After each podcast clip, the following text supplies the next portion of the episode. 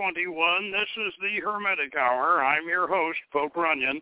And tonight we are reviewing Journey to the Castle, a book on witchcraft and paganism by Ann Finnin, and we will have and we will have the author on with us talking about this very important book because uh, this book, and I'll quote from the back cover, uh, this book is one couple's journey into the underworld. The author sincerely hopes that her and her husband's experiences will serve to provide a warning to some and a solace to others who have engaged on similar journeys with less than desirable results. And finally, what the future holds for those with the courage and the honesty to embark on such a journey. Now, in the summer of of 1982, two idealistic and naive California witches uh, embarked on the quest to find the source of a tradition that had come down to them seven years earlier, fragmented and distorted, from a teacher who had himself revived it in a manner of opportunity presenting itself and that this was an opportunity to present itself to travel to England and explore the roots of the tradition. And they found uh, that the roots did indeed grow deep into the soil but contained within uh, some very, very tainted elements. Now, uh, this this uh, uh, this book will will uh, enlighten a lot of uh, American traditional uh, witches. And one of the things that we we want to get into in the beginning, make sure that that readers are uh, informed about uh, uh, the, the the makeup of American witchcraft. American witchcraft uh, is broken into two. Uh, well, uh, now of course with the uh, the, with the with the feminine, the Dianic feminists, uh, that was we could say three, uh, three distinct uh, branches.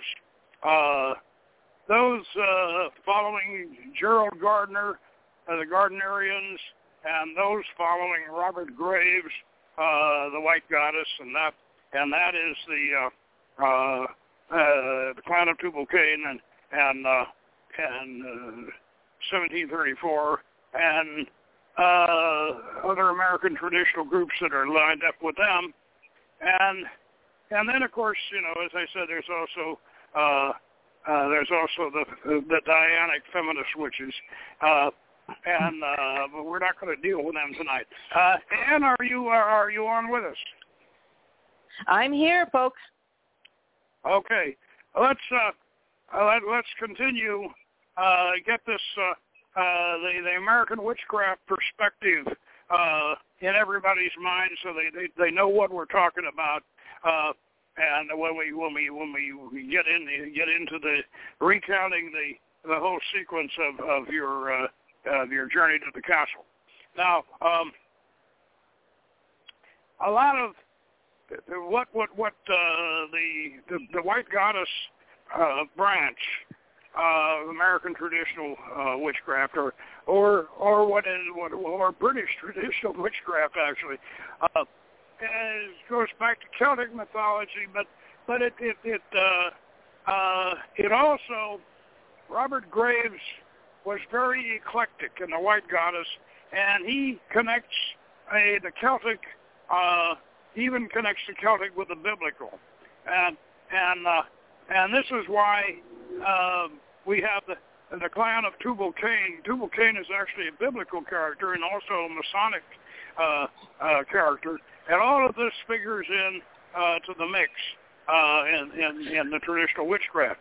And the the person who inspired uh, uh, the uh, this was a, a British mystic by the name of Roy Bowers, who wrote under the name of Robert Cochrane in uh, British pagan journals, and and he he claimed to be a hereditary witch, and for quite a while uh, people believed him, and eventually it turned out that he that he really wasn't. He was a self-mythologizer. But uh, uh, Roy Roy was nonetheless he was he was a poetic and and, and romantic and poetic genius, and and he created a a shamanic uh, native British, primarily derived from the white goddess, uh, uh, a native British, uh, very shamanic uh, type of witchcraft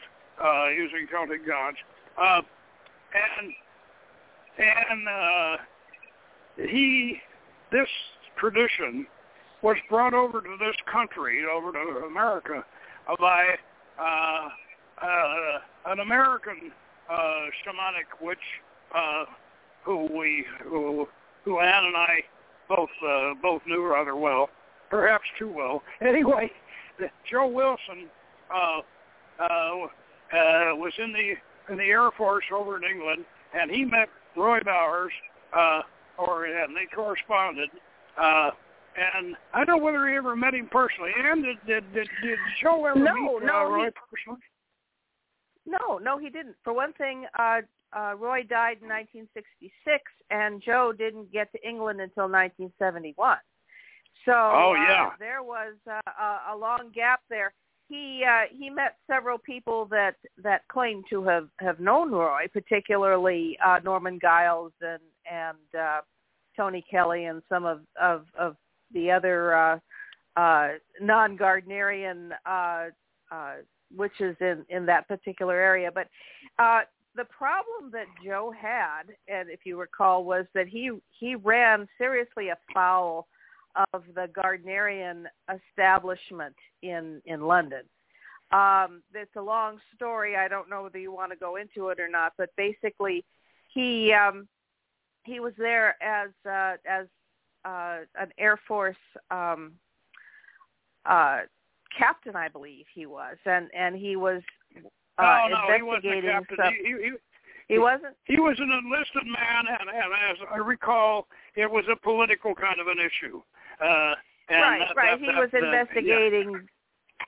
some some uh, subversive uh, elements in the in the Air Force, Yeah. and Uh-huh. and uh, he he came out publicly as as a witch in the British press, and Yeah. uh, uh, the Gardnerian establishment, particularly Doreen Valiente and and uh, the New York uh, the the London Coven, uh, took exception to that and wanted nothing to do with him. They and so he ended up having to uh, uh, associate with some of the outcasts of of the the British craft, which was yeah. which was even more profound than than what we have here, in that you had the the London intelligentsia who were all Gardnerians, and then you had Yeah. the outcasts and the and the shamans and the old style cunning men and and uh, the self-appointed uh, uh, uh, wizards that that were in the countryside. Norman Giles being being one of them. Um, Yeah. and in the corpus of letters that uh, we inherited from from uh, Mara Schaefer was uh, included several letters that he had written to Norman uh, regarding gypsy magic and that kind of thing. Well, wait. so let, let uh, me interrupt. Wait, wait, wait. Let me interrupt you and get something straight because uh, apparently, apparently, uh, there are a lot of people in this country who think that Joe actually had letters written to him by Roy Bowers. that's Now, true. He did. uh, yeah, well, yeah. So, so he was. Uh, Joe was in England while Roy was still alive. oh yes, but he never met him personally. Yeah. He, He never he met him personally, he but he had the but he had these letters. Yeah.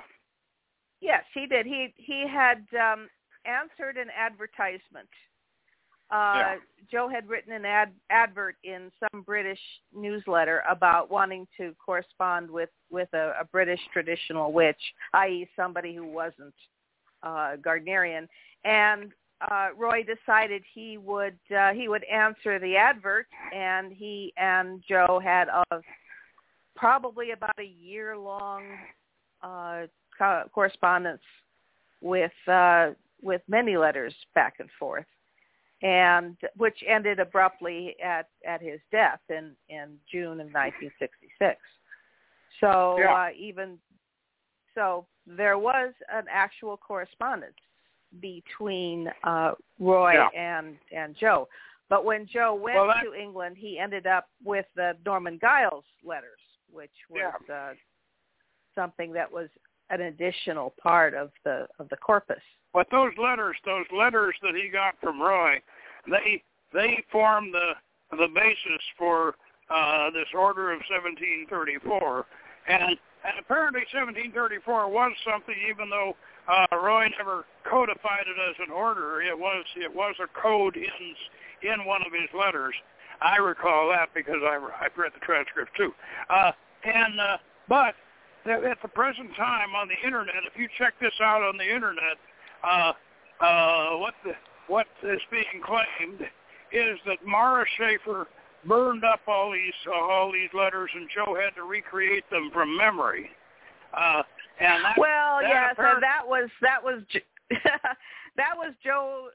That was Joe. Um, what had Yeah. what originally had happened was Joe and Mara uh, split in uh, 1974, I believe, and uh, oh yeah, uh, Mar- Joe burned the letters.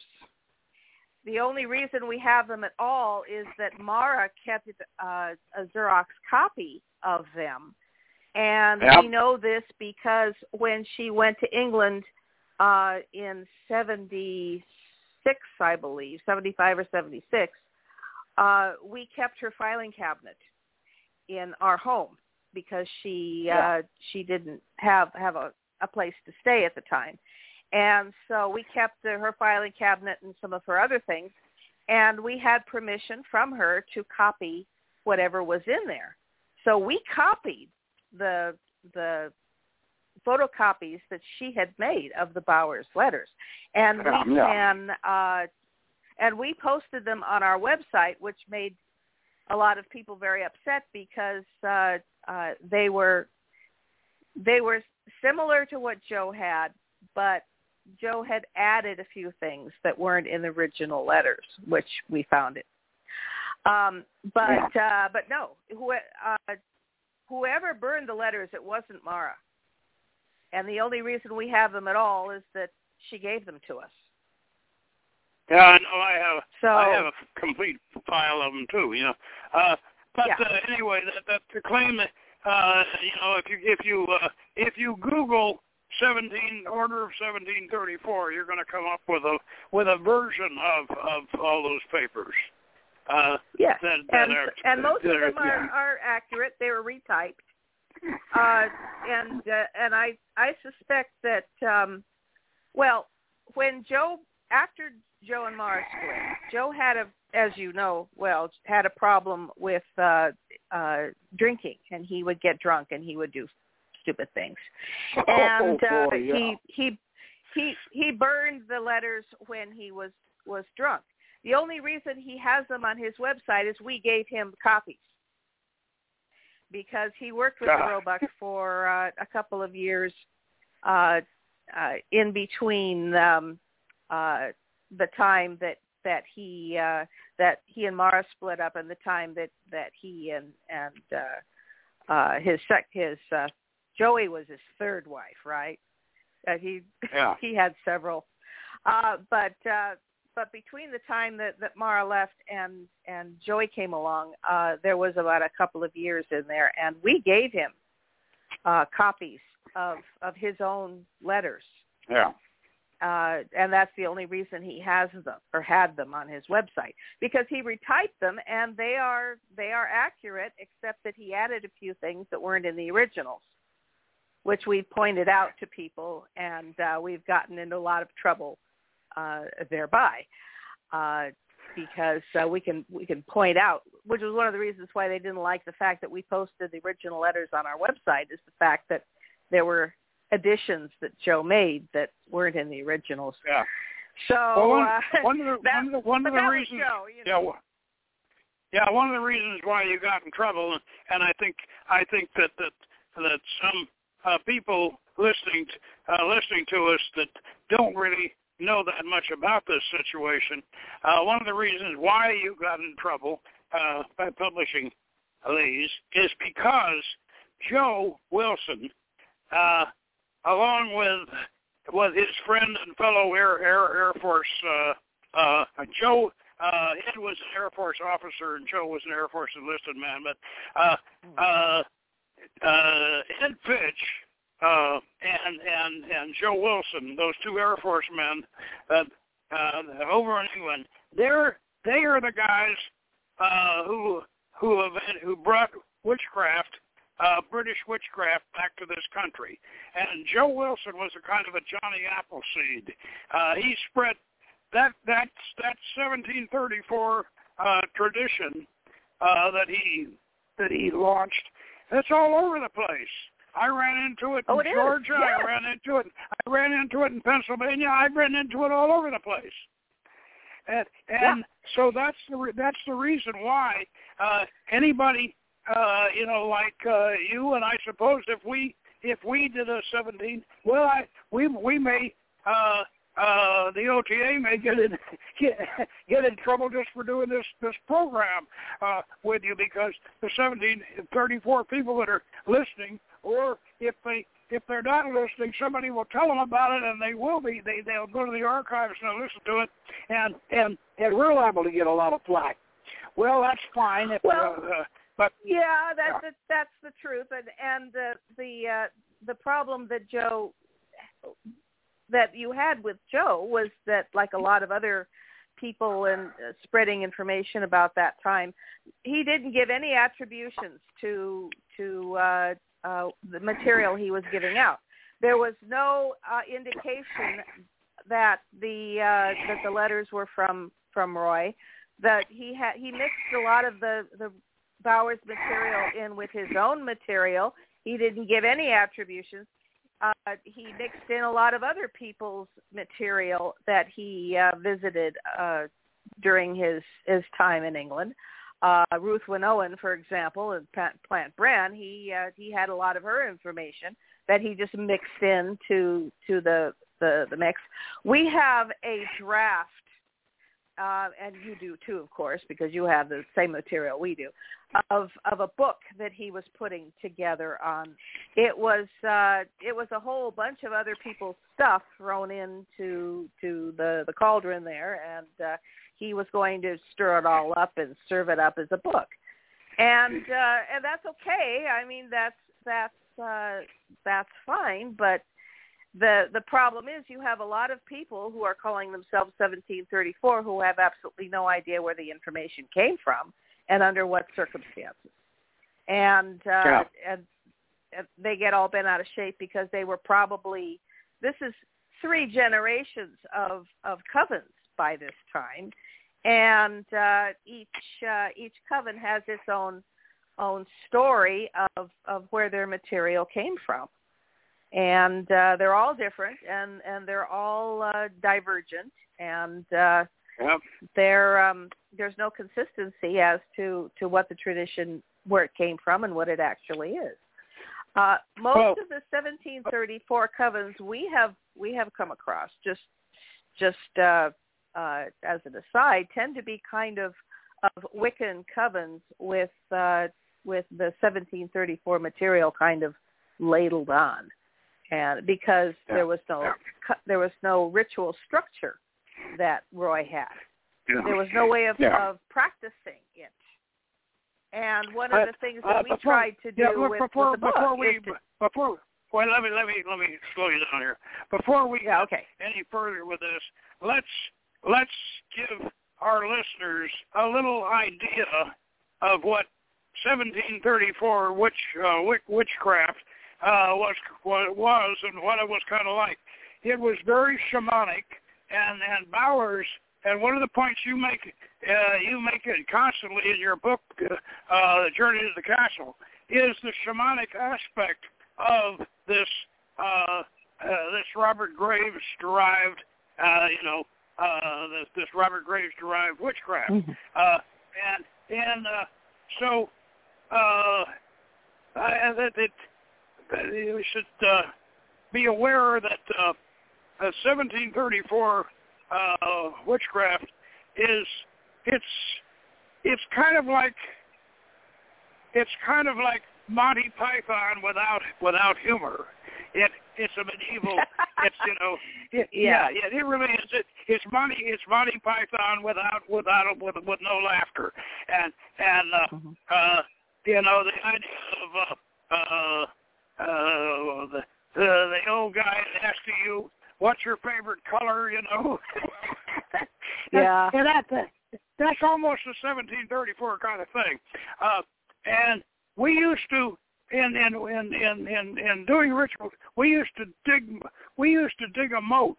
That that was the magic circle. It was mm-hmm. a it was a castle Absolutely, moat. yeah. And, yeah, and and the castle the castle was the was the other world. You you were entering you were entering the uh, the dimension of the of the gods uh, by by crossing the moat, and and then we had the quarters and and and uh, uh, the whole thing was lay the, the, the 1734 was was very medieval, and that's why uh-huh. I'm saying and it and it it it, uh, it, it, it, it that's why uh, so many people in the Society for Creative Anachronism were, of course, also involved in 1734. Yeah.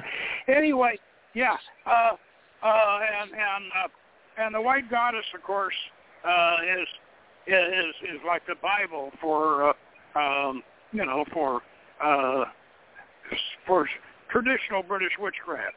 Now, uh, uh, you you and Dave, you and Dave.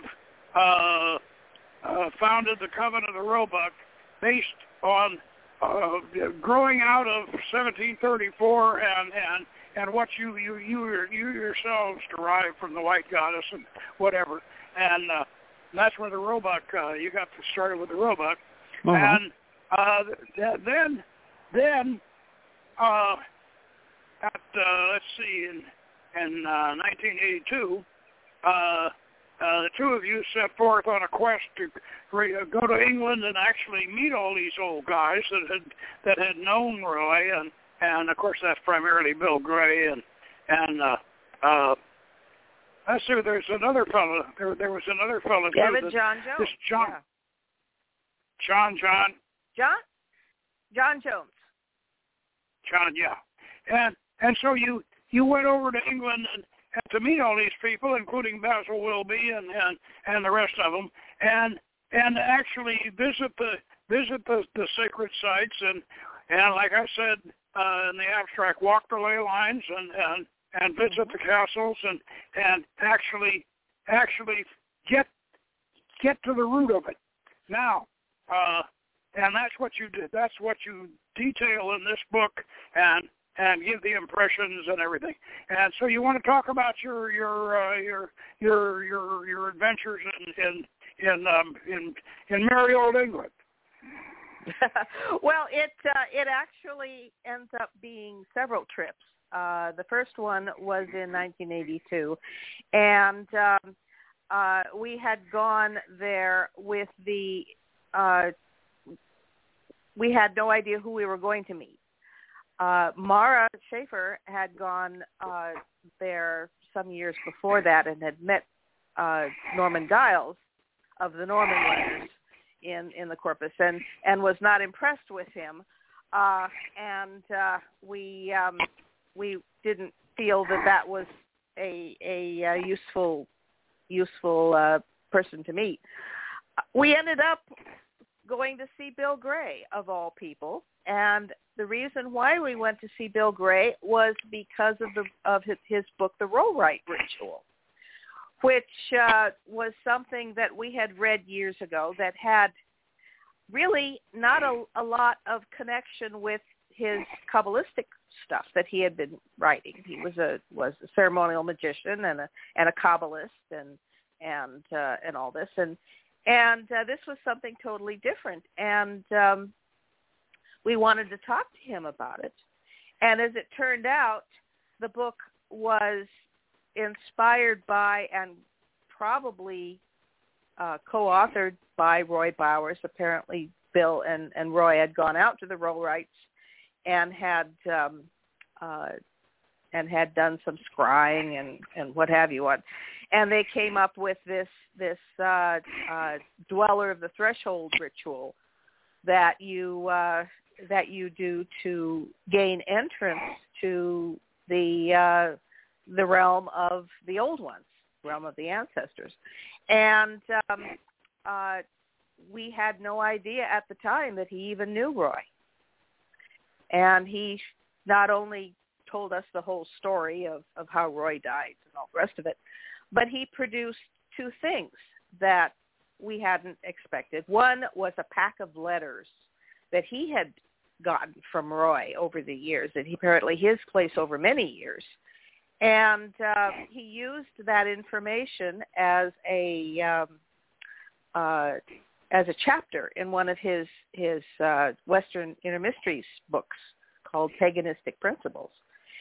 And uh, he had them and wanted to know if we wanted copies of them, and of course, yes. So we we had we made copies and and brought them back. The only stipulation that he made was that we not give them out or publish them until he was gone because there was some very personal stuff in there about his his mother and and uh you know information for horoscope charts and things like that yeah so we honored that and and that was fine and he also produced uh a red cord a red silk cord that um mm-hmm. he claimed was uh, was uh Roy's cord that that uh, they used to to wear the cord around the neck in in ritual, mm-hmm. and uh, they it apparently had been had had eight knots in it, and they had he and a uh, a protege of his had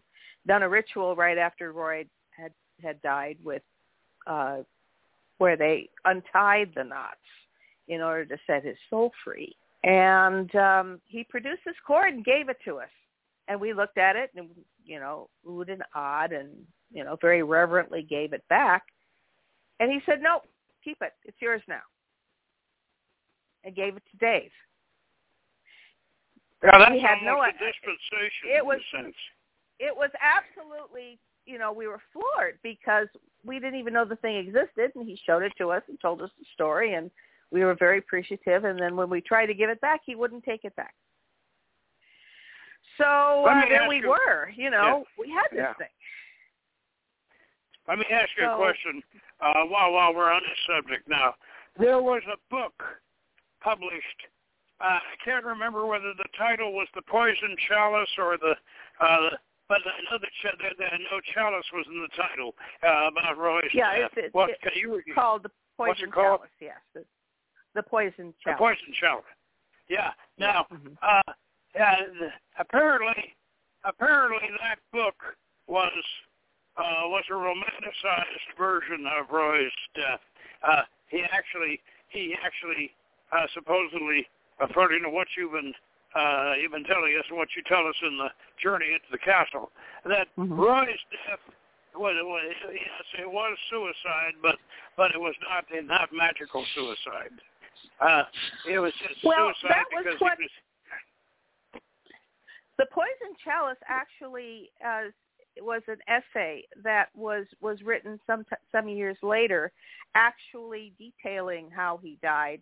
They went into medical records and and uh, uh, newspaper clippings of the time and all of that. The the myth of Roy dying in the uh, in the circle surrounded by his his people came from Norman Giles, and that was what Norman told to Joe.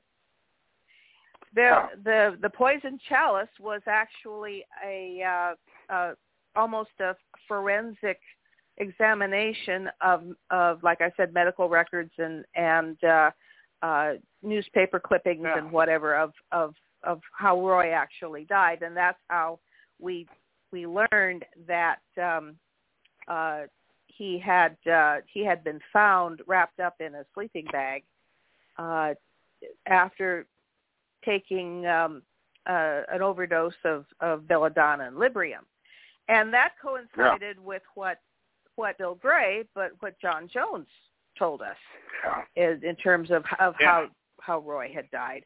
Um, there was apparently a breakup with with uh, his his wife, and uh, yeah. he was despondent about about her walking out and, and taking his son yeah. with her, and and uh, that he had had done all of this. The question arose whether this was a deliberate suicide or whether this was just, um, a cry, say, a cry for help uh wanting her attention and and wanting her to to come back to him because you know he was ill and all this. Uh, so it it really was never clear and wasn't clear to either roy or to, to either bill or or john as to whether this was a deliberate suicide or not. Um but the uh but the story of how of him him uh taking the poison chalice in in his in a circle and and forbidding all of his people from uh, calling the police until he had already passed was something that that Norman told to to Joe, and uh, yeah. John in particular was very very affronted with with the whole idea that somebody was spreading this. Um, he and Roy had been close, and he had seen Roy only a few days before uh, uh, before Roy's death and uh really didn't like the fact that that somebody was was spreading this story. Um and uh, and that was one of the reasons why we wanted yeah. to, to set the record straight. So, two two questions two questions about this. Uh number one uh there has been there had been some uh, some mumblings and mutterings about uh, Roy Bowers using Amanita uh, uh, and and and and using it in, in, a, in a ritual instance. Have you ever run, run across anything like that in, in any of your investigation? That, uh, that not uh, that, not Amanita. He used belladonna though. I mean, yeah, this is, this yeah, is yeah, something belladonna, that right. that uh, yeah. they used belladonna, and they had uh, uh, a recipe for it. Um, uh, I don't know the exact proportions. Uh, we we made some, but we never had the nerve to try it. Uh, basically, steeping the the root, the belladonna root, in uh, in alcohol, and uh, mm-hmm. putting it in, um, you know, in the, the the chalice during the ritual. Um, and uh, like I said, we never we never did it, and uh, uh, I there was a recipe and and but John wouldn't tell us and I don't blame him. So uh but yeah, belladonna was the only one that only uh uh there were other uh less there were other milder uh things that he used. For example, he used a lot of nutmeg. Nutmeg has a yeah. a, a mild uh hallucinogenic property to it and and um uh things yeah, I like tried, I tried, I tried, I tried that, that one. I tried that one time, and I came to the conclusion that it was about as about as effective as banana peels. You know, for a well, while. yeah, and, and I think a lot of that was was uh, you know um, uh, suggestion. You know, and yeah, and you have this yeah. this cup, and you're going to drink it, and you're going to have have uh, visions, and so you drink. You know, you could have yeah. it could have been plain water, and you'd still have visions. But um, uh, that was that was the only uh, uh, mind-altering substance that we knew of that that he uh, that he yeah. used, and and uh, again, we never we never tried it because, uh, for one thing, belladonna is anything like that is is very touchy, e- even if you have a recipe because you know it, it depends on how old the plant is and where it's grown and yeah. it would yeah. would belladonna in in uh, California be the same be the same kind of plant as belladonna in England and yeah, and yeah. so you know you that's something you don't want to mess with and and we we decided that uh uh we would uh we wouldn't we Yeah. wouldn't use it um but uh he used he used the mushroom the the uh uh fly agaric mushroom as kind of a symbol of a lot of things but then so did everybody else over there i mean you had constant I mean, Yeah. even now you have little gnomes sitting on top of a of a red cap mushroom with white spots on it. I mean, this is this is a, a folk Oh, yeah. uh, a folk meme, and uh, and he used that like like a lot of other uh, uh, British, you know, folklorists would would use that as as a. I mean, he knew what certainly knew what it was and and how it was used, but uh, but again, you these these are things that that even when you know what you're doing, you you don't mess with, particularly if you have a group of people that uh, Yeah. you, you want you want to stay alive for you know You're not you're have a responsible. with. Yeah, yeah, you're you're responsible for them, and and uh, absolutely and actually, uh, uh, that that wasn't why I uh, why I asked the question. I didn't want to get into as get, get get really into that too much because uh, uh, 1734 did not uh, did not have that kind of uh, tradition. I oh Joe's Joe's problem uh, was that he he discovered the Great American College Boy's secret. Great American College Boy's secret uh, that all fraternities, uh, college fraternities know is this. You really can get drunk on 3.2 beer, but you just have to work at it. yeah yeah And and I and and that that brings up to the other question. Uh, Joe Joe's uh, Joe's uh, beer drinking uh, brings up the other question. Did Roy Bowers ever ever use or recommend a witch's cradle? not that we knew of. Um, we uh, there was a um, uh, it was there. There is something called a witch's cradle that was a uh, where you had a, a, piece of string and you you wound it between your your uh, your fingers, and you could make it into uh, a ladder, um, and or uh, a crow foot. Uh, we did that when we were when we were kids. I I learned how to do that back Yeah. in in in grade school. Yeah. It was uh, you know where you'd uh, you'd have a, Yeah. a, a loop, uh, and then you'd you'd uh, uh, one one finger would go under the other finger, and and you'd weave a uh, uh, you know Yeah. either a ladder uh, or Yeah. a, a crow's foot, and yeah, and you know the that was that I- was all we yeah, I- we knew about. I'm familiar. I'm familiar with that one. But what the what I'm talking about is the witch's cradle where you hang somebody upside down. No, they no they I we never heard anything about about Roy doing anything like that. Well, um, not from Joe, Joe, not uh, from John. I've got to. Uh, I, I think that's.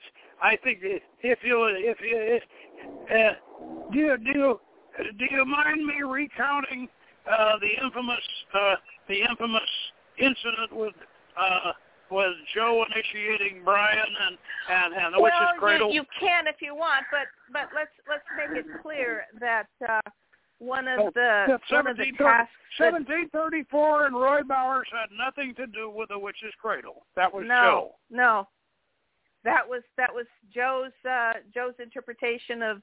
See, Joe picked up an awful lot of lore and bits and pieces from people like Tony Kelly and and, and all that, and so uh, the the problem that we had originally was to what how much of of the 1734 tradition that we learned was uh, Joe's invention and how much of it was from Roy.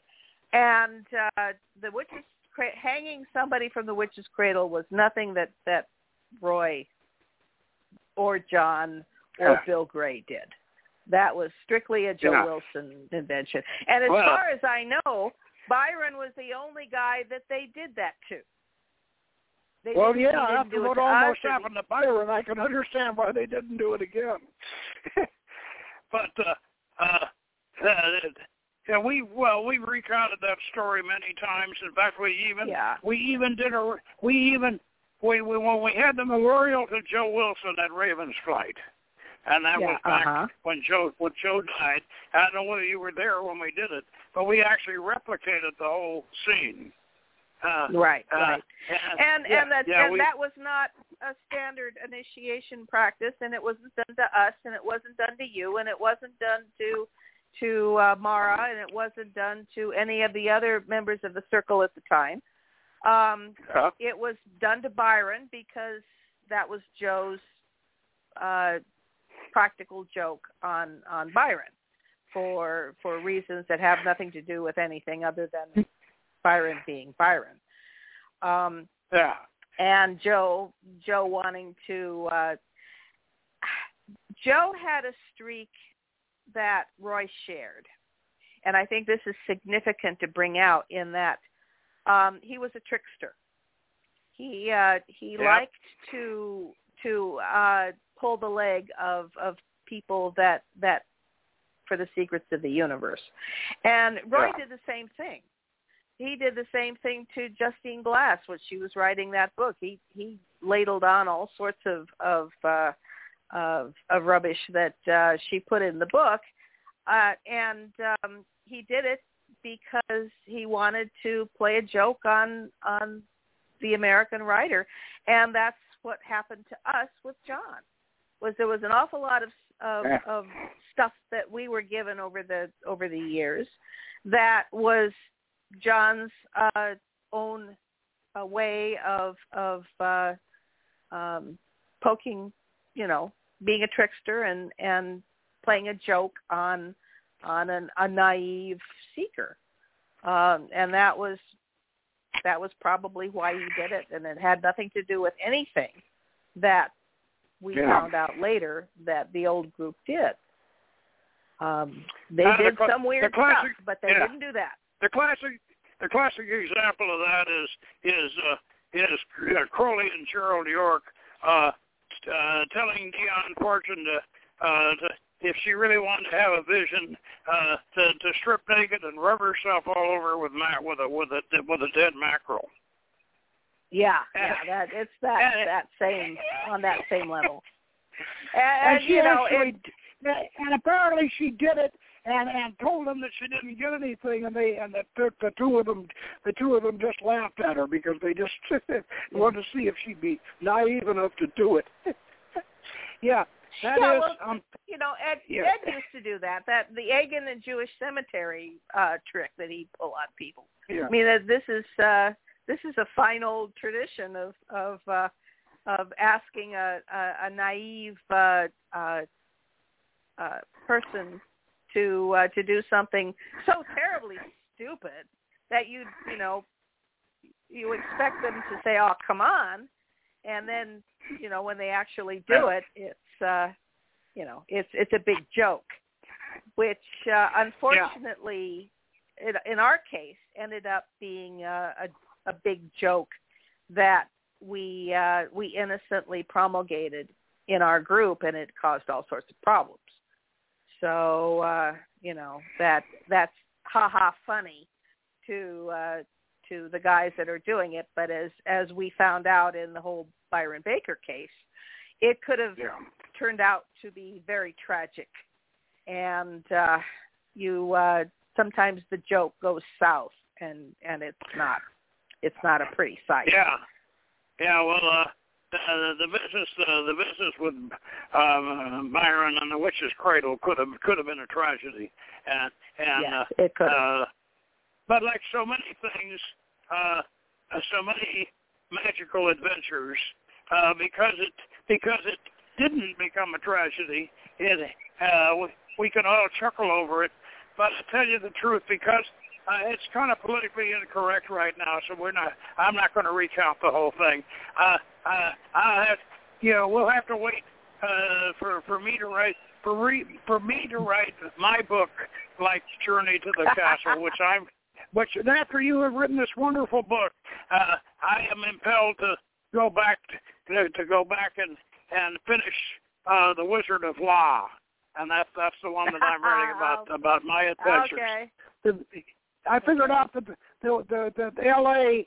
that L.A. could be worked into a logo very much like Oz, and you know, yeah.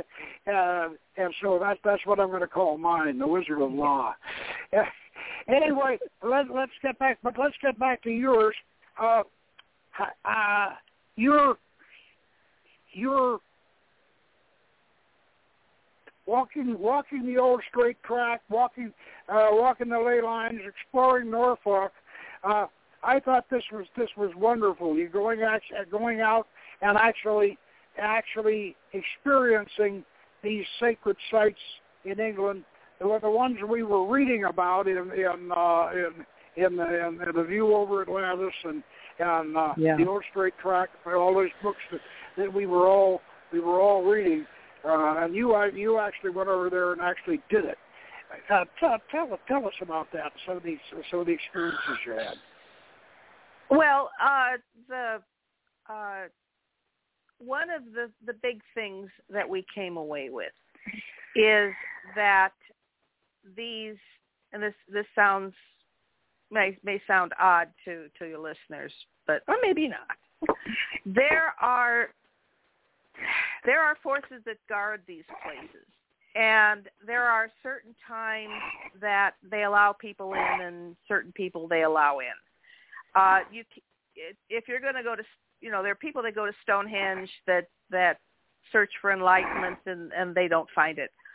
Um but it's uh it's one of these things where if you approach it in the right frame of mind and you approach it at the right time uh, and you approach it in in the spirit of of uh, honest seeking, then sometimes the gates open and and you have have experiences.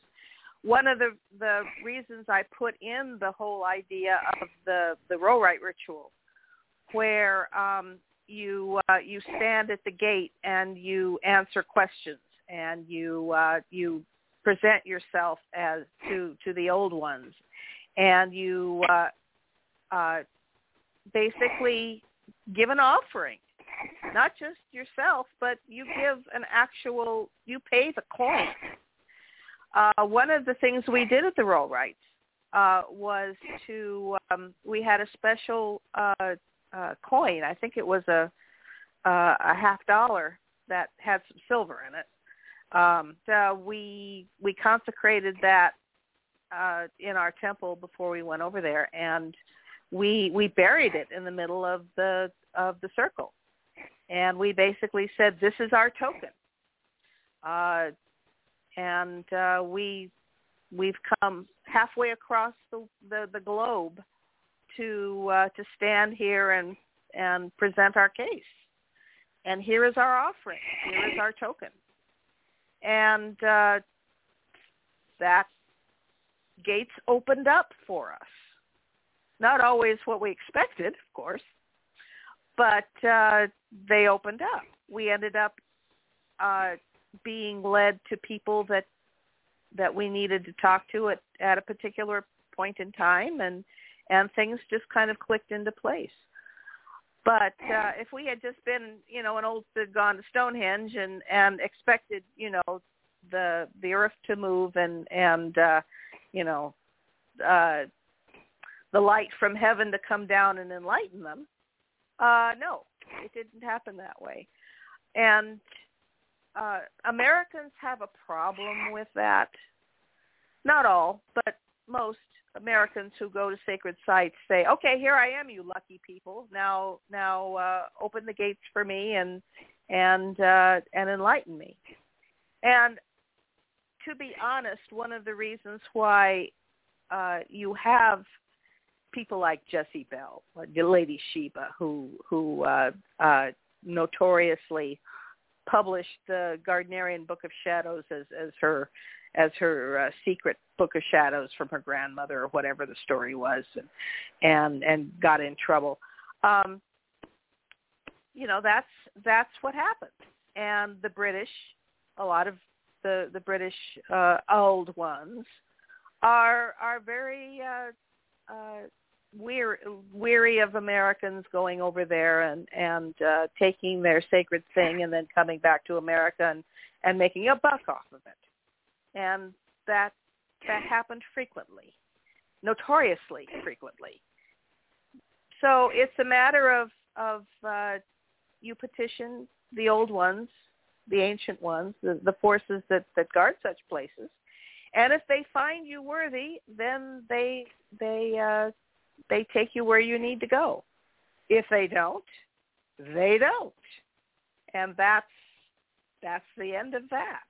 You know, it's um, it's uh, uh, it's a matter of being accepted by by the ancient forces that guard these places, and um, uh, we worked very long and hard and sacrificed to uh, to go over there and and and stand at the gate and make our petition, and uh, we were we were accepted.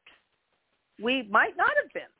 It could very well have been that we weren't accepted. We ended up um, with Mara Schaefer and, and Norman Giles and and uh, you did I I told you that story, didn't I? That was uh, the what happened when when Mara met Norman Giles. Did I tell you that story? Well, why don't we why don't we re, why, why why don't we recount it for our listeners uh, right now? Okay, basically, uh, Norman Giles was the Norman of of the Norman letters, the letters to Norman in, in the corpus, if anybody's yeah. familiar with that. And um, she went. Over, she found Norman, who lived in a in in a little little cottage out in the boonies with with his mother and uh, uh, middle aged, you know, man, and and uh, she uh, she found him and and went to visit him, and uh, he uh, he his thing was was photographing fairies. And what he would do is he'd get a, a, an attractive young lady to wear short short and go tromping through the the the grass and he would take photographs of the fairies that would be attracted to her legs. Mm-hmm. And uh, after a session of this, um, Mara figured out that that she was being had, and uh, she uh, she decided that that Norman uh, didn't know what what as much as he claimed to know about what Roy was doing, and uh, so she uh, she went on to other things. Um, we found out later when we were we were uh, discussing Norman. We we ended up being uh, uh, hosted by a couple in uh, in Wales, and the lady that uh, of of the pair been one of Norman's proteges and uh, they were the ones who hopped over the the iron fence uh, in the Rollright rituals and got the kingstone, the the the, the capstone. I'm sorry, it wasn't the kingstone. It was the the Whispering Knights. There was a a capstone of it was a trilithon. It was it had a, a, a harmonic. It had a, a capstone over it, and uh, the capstone had fallen and had broken into pieces. And apparently, what had happened was that that uh, they had snuck in there in the middle of the night and had had vaulted over the the, the railing, the the uh, cast iron railing that blocked it off from from visitors, and had stolen a piece of the the the capstone. And uh, it, it ended up in Norman's back garden or something. But it was that stone that he gave to Joe Wilson, who brought it back to California, and he was that was the stone that he was that Joe was was uh, giving people pieces of to prove that they were you know initiates in 1734. Uh, and um, hmm. so, uh, uh, but apparently Norman was was notorious for being kind of a of an old cunning man and a con artist, and yeah. um, he had been I guess, engaged to a gypsy girl and had and had uh, uh, learned some gypsy lore from from her. But as far as being any kind of traditional craft, no, he wasn't. He was he was an old cunning man. He was an old uh, old guy that uh, that would do love spells for the local people and and uh, you know trick them into into thinking that that you know he had the power to do all of this. Um, and um, uh, and Rosina was was telling us that that he he did this all the time. So again, uh, this was this was a con that Joe Wilson fell for, and uh, probably a deliberate con that he fell for, and uh, uh, he uh, he was told this this whole fairy tale on on how Roy died. This was from Norman, and this was a, a deliberate load of bullcrap that uh, they these guys, these these old cunning men, would dish out to naive Americans. and and Joe this Wilson very, fell for it, you know, just this, like this, we did. This is very this is very very similar uh, to a uh, to another to a Victorian uh, age. Well, not quite. Uh, I think 1920s is better. Uh, uh, there was a, there was a, another guy like this who was photographing fairies, and and yeah. uh, and publishing the fairy and and uh, Harry Houdini supposedly investigated him. And, yeah. Mm-hmm. And uh, and Harry decided because the children loved him so much that Harry would not uh, expose him, and and and so uh, it's kind of kind of a cute story. Uh, whether it's true or yeah, not, I don't yeah. know. But well, these these guys were were doing stuff like that, but uh, um, but the uh, and whether this was something that he he did uh, frequently or if this was just something he wanted to he wanted to see how how far Mara would go to uh, uh, you know to to get to Yeah, gain whatever yeah. knowledge that uh, he was that she thought he had. Um, I Yeah. don't know, but um, the the whole uh, that was the one thing we found throughout all of of that was this trickster uh, energy, where these guys would would try to fool you with uh, with Yeah. something uh, with some sort of con that um, yeah, uh, they they thought that you would that you would buy into, and then when you did, they'd uh, you know they'd laugh at you, and yeah, so you know that you can you know you can say well that wasn't fair, but in some ways that's a kind of a of a like any trickster. It was an initiation test. It was are are you for real or do you just want want some Yeah. uh, you know want something for nothing? You know you want to buy into the con and and uh, uh, let me have my way with you. You know it's it's. Uh, yeah. uh, and and we we fell for it with John, and and that's uh, that was a, an object lesson, and we learned the lesson, and we uh, uh, we tried not to we tried not to blame him for it. Uh, the uh, the real problems came afterwards when um, uh, when we were told that uh, all of the hard work that we had done with John was that oh he was he was just funning you he was just having you on you know that kind of thing. Uh, he wasn't the only one who did that. The Plant Bran people did that too, and uh, that was something that the only one person that never did that that we never heard that did that to anybody that was always straight up with everybody and that was Bill Gray. Yeah. We Oh, never yeah, I- heard that yeah. he had pulled this course- nonsense I- on anybody. I corresponded with Bill Gray.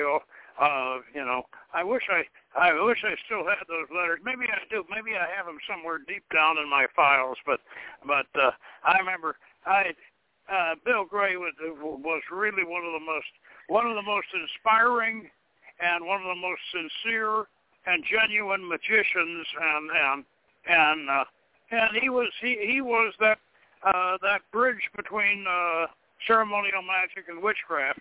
And also, uh, we ought to we ought to mention uh, while we're while we're discussing the you know various versions of British witchcraft, uh, Gardnerian Gardnerian witchcraft is primarily derived from Solomonic ceremonial magic. Yes. That Gardner, uh, Gardner, Gardner was a, was an acolyte of Aleister Crowley. We have a there's oh, yeah. a, he got not a charter a, from, from Of Crowley. course. Not only that, not only that, he was a Solomonic ceremonial magician. And and if you really want to understand Gardnerian, the structure of Gardnerian witchcraft, you need to read his novel High Magic's Aid. And mm-hmm. and uh, Absolutely. I know we we did a yeah we did a show uh, those people who are interested listening, uh, dig into the archives of the Hermetic Hour, and, and we've got we've got a two part a two part show on High Magic's Aid, and and that's with with Ed with Ed Finch uh, uh, along with us on that show. Of course, Ed Finch is the is the, the living the the oldest living Gardnerian uh, elder uh, in this country, I believe, at this point. I think Ray Buckland's already passed away. Yes, I think Hasn't he? Yeah. He passed yeah. about yes. five five so yeah. years ago. And Ed's still with us, and and uh, I hope he's listening tonight. Anyway, uh, uh, we're just about to, to out to the end of the hour. Uh, I would like to point out uh, before we before we close down that uh, that John John really did uh, really did at least pose as the custodian of, of the clan of Tubal Cain. He uh, he uh, whether or not whether or not he really was or not, uh, he posed as, as the custodian, and he bestowed it on uh, on you and Dave, and and then and then uh, some year, a few years later, he unbestowed it. And I think we ought to, we ought to make we ought to make that clear that you and Dave, uh, you and Dave are you re- you really are the uh, uh, the, the the head of of at least uh, of anything John anything John was the custodian of. You are the head of it, and not the not the person you re, re, re or re, re bestowed it on. Uh, you want well, you I, want I I wouldn't go quite that far. I think that uh, one of the things that that John had no intention of doing when we were first there was to have his own group, was to revive uh, Roy's uh, Roy's group. Um, it turned out that he did, and one of the things that that when we found out that he had his own clan over there, uh, we were very fine with being, you know, the sister clan, you know, the sister, the the uh, the sister coven.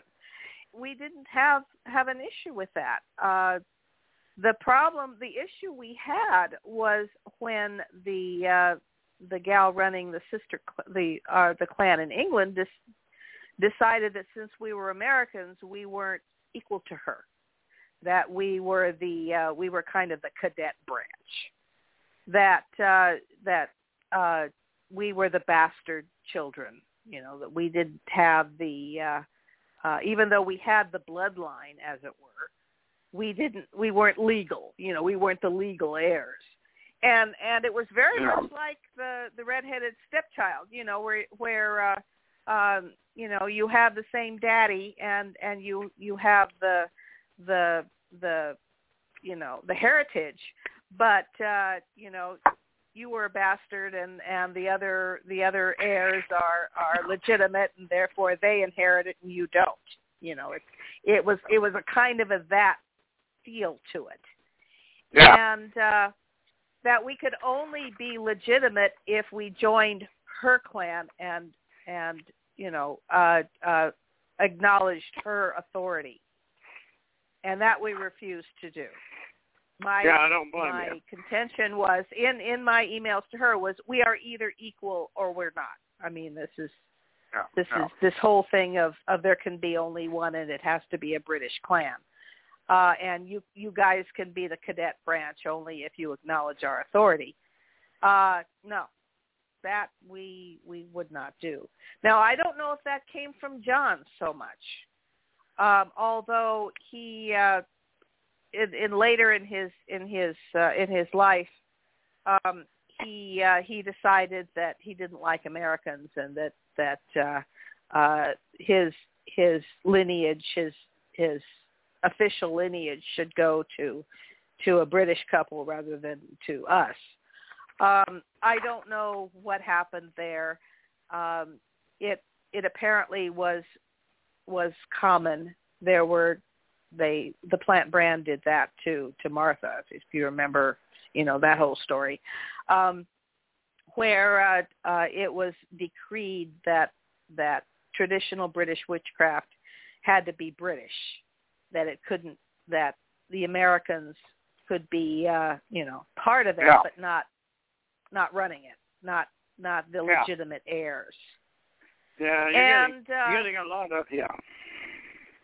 and so that was that Yeah. was the uh that was the conflict and Yeah. uh we we wanted to be her equal i wanted to be her equal i wanted to be her sister i wanted to be her her uh um uh you know her her share the the legitimacy. And that wasn't what she wanted to do. So that was the end of that. So it Well, uh Probably, This- probably, probably, in all probability, that was the end of her and the end of her coven. Anyway, I, I don't imagine she's doing very well over there uh, with it. She does And, never uh, had a coven.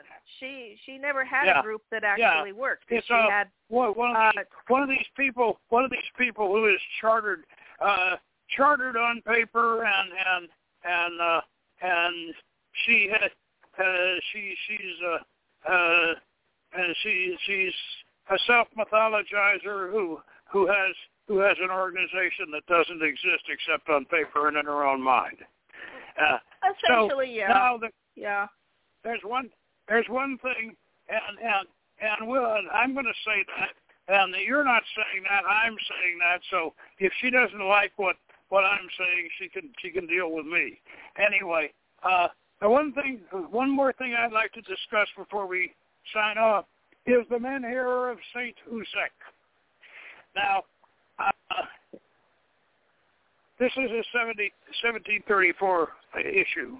Uh and uh and as I told you, I said, I said, we've got a terrific MacGuffin, and and and uh, in 1734 we got a terrific MacGuffin, and the MacGuffin is the Menhir of Saint Uzec, and this is uh, this is a, a 2,500 BC granite standing stone in Brittany, in France. Uh, it's, it's you know of the same time and and and and style of Stonehenge. It's a great big standing stone, and uh, and it has and it has a uh, some very very interesting uh, set of carvings on it, uh, which are from a much later date.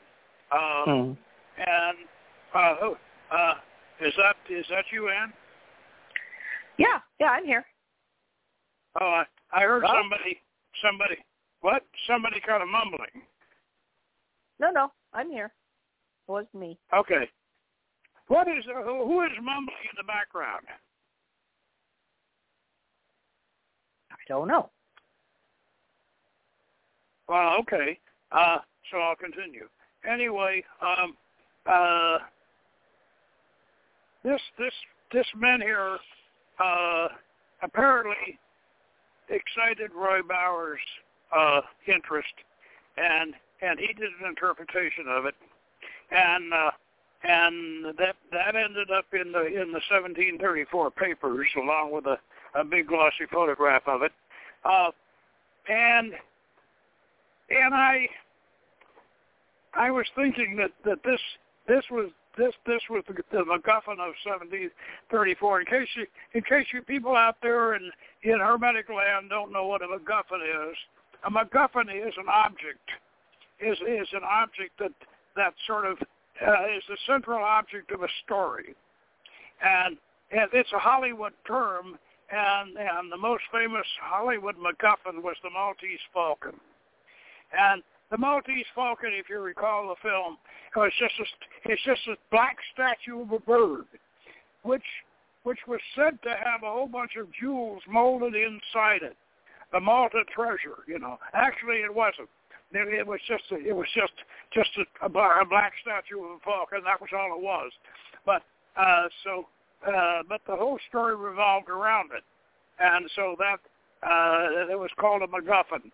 Now the the the menhir of Saint Huzek, I I was going to say was the MacGuffin of 1734. But uh, I wanted to go ahead and go go beyond uh, Roy's interpretation of it and uh, do a little more research on it, which I did, and I did some translations from French, and uh, this is what I kept, we came up with. Um, the menhir is about eight meters high and three meters wide. This makes it the largest menhir in France with Christian symbols. Uh, the sculpturing by the Jesuit priest and Breton orthographer Julien Maunoir, uh, 1666 to 1683, also known as the Apostle of Brittany, took place in 1674 as a decoration of war on the supposedly reviving paganism in Brittany. The redesigned menhir could be included as a station in the processions uh, on, of the cross, and on top of it, he wears a crucifix in addition to the moon and the sun and the scenes of worship and the instruments of the passions. Uh, the hammer, nails, whip, and others are carved into the south side. Now these symbols, uh, I can understand why Roy was was interested in this, because these symbols are not only that they could be interpreted as as Christian, they could also be interpreted as Mithriatic or Hermetic, and and uh, uh, and on top of that, the the the man who sculpted them. Now, of course, the menhir itself is, uh, uh, you know, the the granite standing stone uh, was erected in, in 2,500 BC, around the time of Stonehenge. But uh, the uh, uh, the man who sculpted it, the Jesuit priest Julien Maunoir, in uh, in the 1674 was later made a saint. They sainted this. Now, what is really weird about this, and I'm sure it, I Roy, Roy probably realized this, is that Julian, J-U-L-I-E-N, is the French version of Julian, J-U-L-I-A-N, and the Emperor Julian and the in the 400 around 400 AD, the Roman Emperor Julian was called Julian the Apostate, and he and he was going to rip Christianity out of the Roman Empire. The Roman Empire had already gone Christian, you know, by that time, and and uh, and the Emperor Julian uh, was going to was going to go back to paganism, back back back basically to Mithra. That you know all the symbols that this uh, that that that that, uh, that this Julien Maunoir, who is supposedly the apostle of Brittany, who they say, who the Catholic Church sainted, carved into this menhir. This is this is the weirdest. Uh, uh, this is this is a kind of a. Uh, uh, it's sort of, it's an oxymoron. It's a conundrum. It it it is. It, it's just it's really amazing. I, I think this is why Roy latched onto it, and he realized that there was something about this guy, this Julien, who was harkening back to the uh, to the original emperor uh, the, the original Roman emperor who wanted to reject Christianity, and instead of that, uh, Julien Maunoir uh, carves all these symbols on on this pagan on this pagan monolith. Uh, uh, supposedly to uh, to make it Christian and not pagan. And, and, and this this whole thing is really weird. But anyway, that that uh, as I said, the men the menhir are of San Husek, Saint Husek. This is uh, this is the MacGuffin of 1734. Now, so at least at least uh, the research uh, was fruit. Anyway, and do you have any uh, any last words for us before we close we, we close out? Uh, are well, you there? The yeah, no, I'm here. I'm I'm trying to uh, to distill it down. Uh, one of the things that I I talk about in the book is is the uh, uh, getting back to your your story on the menhir is this this constant uh, conflict with the uh, between the uh, the remnants of of the pagan uh, shamanic priesthood and and the Catholic Church and the Christian Church, and that this was was a constant source of, of problems, and that uh, in a letter to Bill Gray, uh, uh, Roy says that that his ancestors uh, left the uh, left the the the pagan clan to, as he put it, uh, join Methodism for for uh, for Sunday afternoons, which uh, is basically uh, they joined the Christians in order to fit in to the um, the the social and economic life of of the uh, of Britain at the time, and uh, that was that was a, a, a constant problem. Is that the people that that kept to the old ways were were almost pariahs. They were outcasts, and in order to to uh, uh, get jobs and get get you know advantageous marriages and join uh, guilds in in the towns and and uh, make a living, you had to join the church. And in the case of of uh, um, uh, the menhir that you're talking about, this was well after the Protestant Reformation, which meant that if you joined the church, it wasn't the Catholic Church, it was the the Anglican Church. It was it was the C of E, and uh, they uh, it was whether they believed in Christianity or not, they had to join the church in order to to uh, participate in the economic life of of the village or the town or whatever it was. So uh, uh, you had this this constant problem with uh, uh, the uh, the cunning folk, cunning men and cunning women who would be out there in the heath and and doing spells and and uh, herbal healing and and things like that.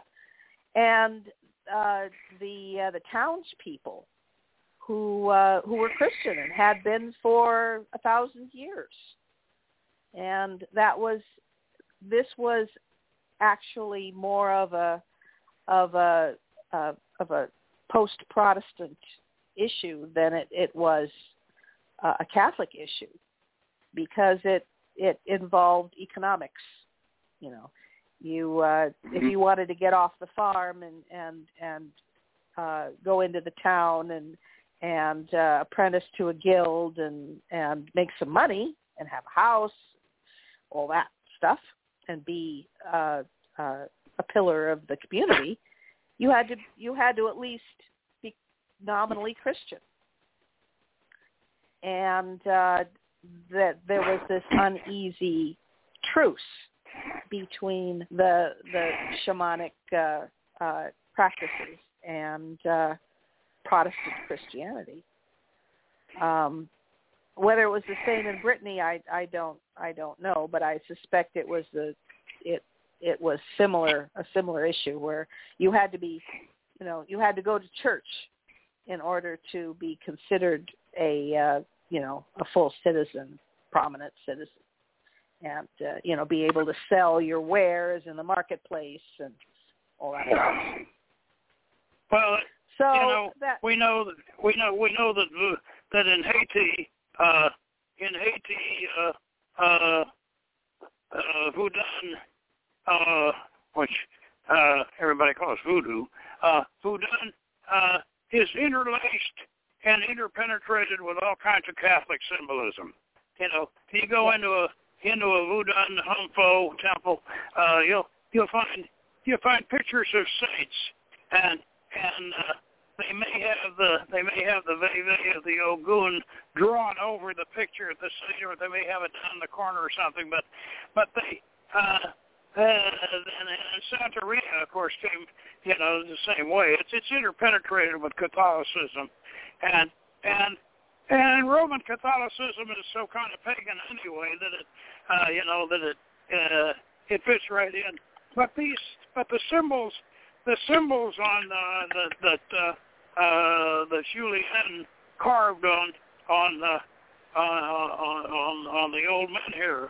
Uh, these symbols are are so obviously Mithriatic, and you know we got uh, that hammer, the hammer and nails. Okay, uh, that's supposedly to be to drive the hammer and uh, uh, drive the, the hammer to drive the nails in Christ, and the ladder to climb up the cross and all that.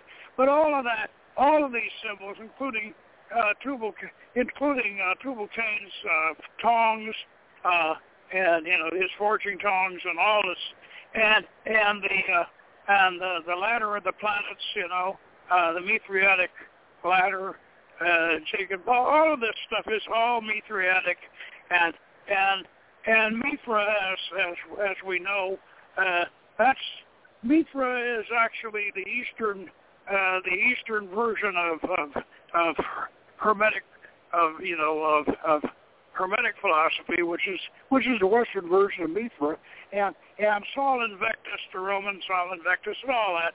Uh, so, as I say, the, the, we're looking we're looking with uh, on the on the Sanduzek menhir.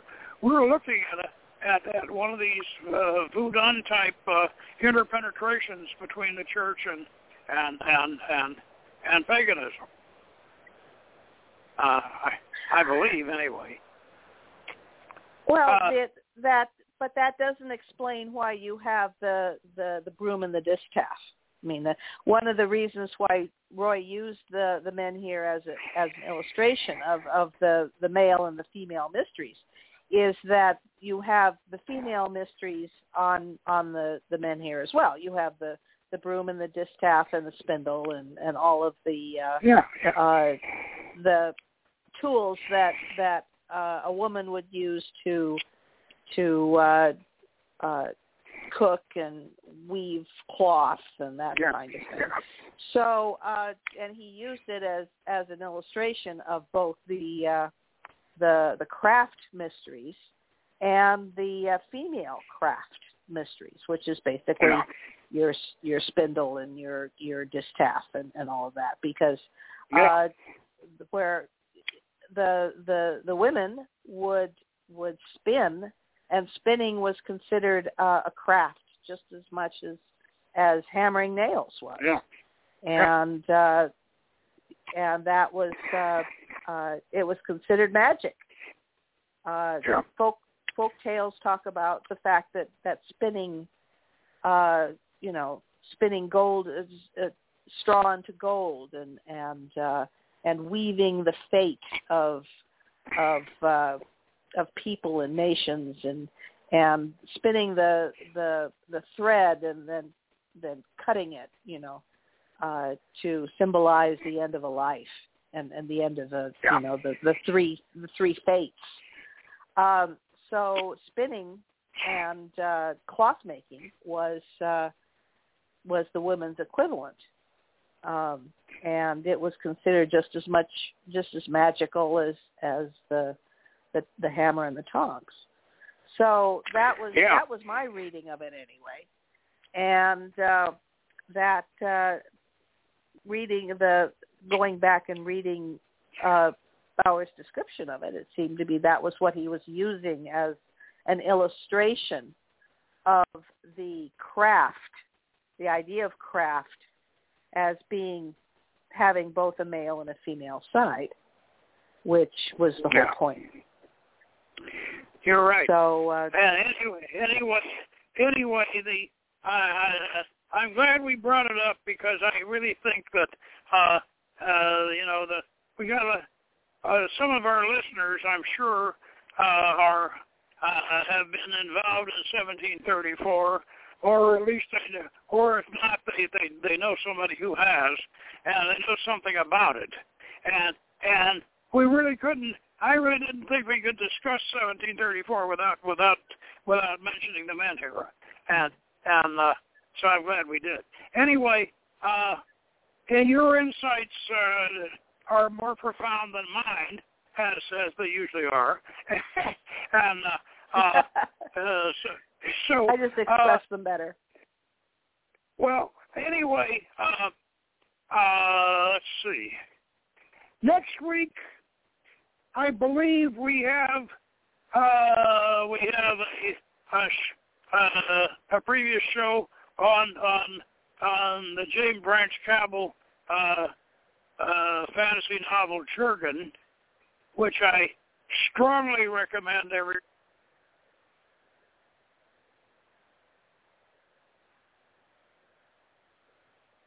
Hello, it is Ryan, and I was on a flight the other day playing one of my favorite social spin slot games on ChumbaCasino.com. I looked over the person sitting next to me, and you know what they were doing? They were also playing Chumba Casino. Coincidence? I think not. Everybody's loving having fun with it. Chumba Casino is home to hundreds of casino-style games that you can play for free anytime, anywhere, even at 30,000 feet. So sign up now at ChumbaCasino.com to claim your free welcome bonus. That's ChumbaCasino.com and live the Chumba life. No purchase necessary. Group. Void were prohibited by law. See terms and conditions. 18 plus.